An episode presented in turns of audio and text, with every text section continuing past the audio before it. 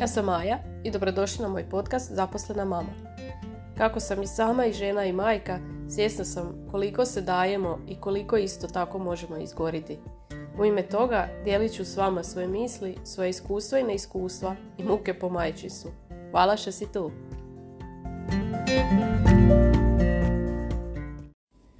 Htjela sam vam ispričat e, svoju priču o prvim danima majčinstva. Dojenje je uvijek jako aktualna tema i postoje jako različita mišljenja i koliko vidim previše osuđivanja po tom pitanju. E, ja nisam baš mogla puno dojiti, nisam dugo dojela, svega nekih dva mjeseca uz teške muke i uz velike probleme u glavi zbog toga jer e, trudnoća je bila uredna, sve je prošlo dobro, porod je prošao brzo. Išla sam roditi tramvajem jer nisam znala da je porod počeo, rodila sam točno u dan termina. Međutim, kad se beba rodila, vidjeli smo da e, nešto nije u redu, znači imala je tešku kožnu infekciju. E, doktori i sestre su bili divni, predivni i prošlo je sve u najboljem redu, nema nikakvih posljedica, mi smo nakon tri tjedna išle kući. E, ja sam se izdajala, ona je i dojela, međutim lijeka nije bilo dovoljno i vjerojatno i od tog stresa i od te sve muke, tek si rodila, ništa ne znaš, dijete nije išlo s tobom kući, sto problema. Ja sam se izdajala na sve moguće načine, imala, imala sam i električnu izdajalicu i konstantno sam i pokušavala pa sam si dala i odmora i svašta nešto. Jedno vrijeme nisam nju ni smjela dojiti, zato što su se morale isključiti razne alergije. A ona je pila sve, šta god da su je dali, nije bilo nikakvih problema. Mm, osjećala sam se jako loše, osjećala sam se očajno, dok nakon ne znam koliko vremena mi muž nije rekao aj sad stvarno prestani, neće nam dijete biti gladno, ide, ide, ne ide, ne ide.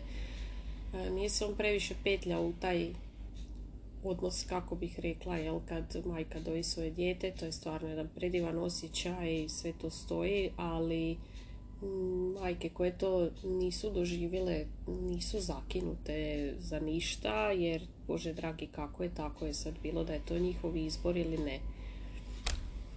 Eto, nakon ta tri tjedna smo došli kući, ja sam mislila da će tada barem malo krenuti, jer sad je sve sjelo na svoje, beba je potpuno zdrava, kod svoje smo kuće ali jednostavno je to nije išlo, a ja kao da sam postajala sve očajnija i osjećaš se kao da nisi dovoljno dobra i takve neke gluposti. Sad vidim koliko je to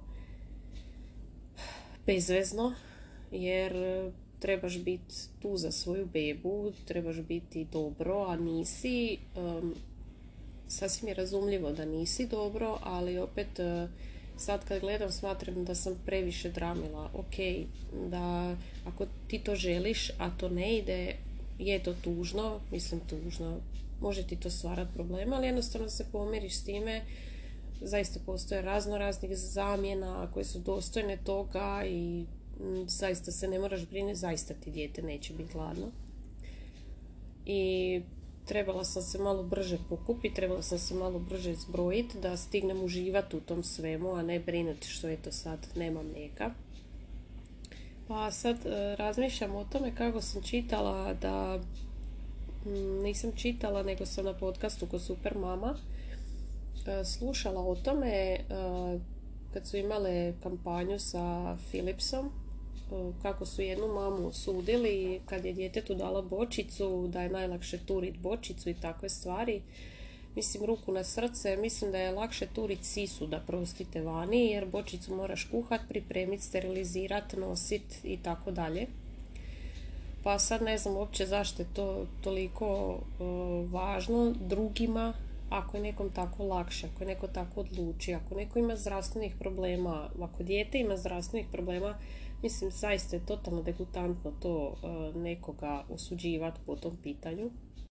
Kad sam ja bila u toj fazi, uh, kad mi je bilo dosta teško, naravno ideš googlat kao i uvijek, naišla sam na koje kakve grupe koje sad neću imenovat, e, od kojih sam se osjećala još gore, jer doslovno su spremni poslati ti nekog na vrata da ti uzmu dijete. Do te mjere to je bilo stvarno strašno, da to baš nisam mogla vjerovati. Tražiš savjet, e, utjehu, nešto od e, možda majki koje su to prošle, kako su se s time nosili, to i onda to sam totalno prekrižila.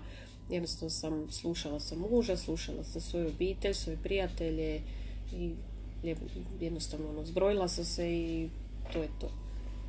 Tako da, drage žene, ako mlijeko ide, super, ako ne ide, pokušajte, ali nemojte gubiti previše vremena na to, jer eto, mi smo ta tri tjedna, to mi se sad čini kao vječnost, bile u bolnici, umjesto nakon toga da sam uživala baš onako kako ide, a ne, ja sam učila sebe, mislim, možda sam čak i mučila nju, znate kako djeca osjete sve živo, slušaš, pa čitaš, pa razmišljaš o teme, pa kako misliš da nisi dovoljno dobra, dovoljno si dobra jer ćeš se pobriniti eto da ti dijete nije ni gladno, ni žedno, ni prljavo, niti išta tako. Na razno raznim forumima, grupama, e, koliko god bili dobri, uvijek se može naći ona jedna osoba koja vas može totalno beshrabriti, a to vam zaista tada ne treba. Trebate slušati sebe, a i ako sumnjate u nešto, ima oko nas dovoljno stručnjaka kao što su i pedijatri i savjetnici za dojenje, patronažne sestre, mame, bake, prijateljice, koliko samo potražite savjet, nemojte gubiti vrijeme na očajavanje. I neke žene i koje su mogle dojiti, možda su se morale vratiti na posao prije, možda su se želile vratiti na posao prije, stvarno ovaj, nema potrebe nekog osuđivati što su dojile ili što nisu dojile. Tako da mislim da je to stvarno vaša stvar. Meni je uvijek zanimljivo čuti tuđu priču i kako su se druge žene nosile s time, jer bi volila da sam ovakve stvari čula u to vrijeme, samo eto nisam se na vrijeme obratila ako me sam trebala. Pa vam savjetujem ako slučajno imate neki problem, odmah stručne osobe nađite, nekakvi Google, Facebook i ostalo. Vjerujte mi da ćete biti bolje svakako. Uvijek se javi neka sjeta kad uh, mame pričaju o svojim malim bebama i kako to vrijeme brzo prođe. Tako da zaista nemojte gubiti vrijeme na neke stvari ako vam je dijete zdravo, sretno i zadovoljno. Samo uživajte u svemu. Čujemo se. Ako ti se svidjela ova epizoda, ocijeni na platformi na kojoj slušaš ovaj podcast, podijeli link na Instagramu i označi me actionma.ma to jest actjenma.ma. Također se možeš pretplatiti na magazin Selfish, a to je magazin za mame jer je vrijeme da malo više brinemo o sebi. Hvala ti!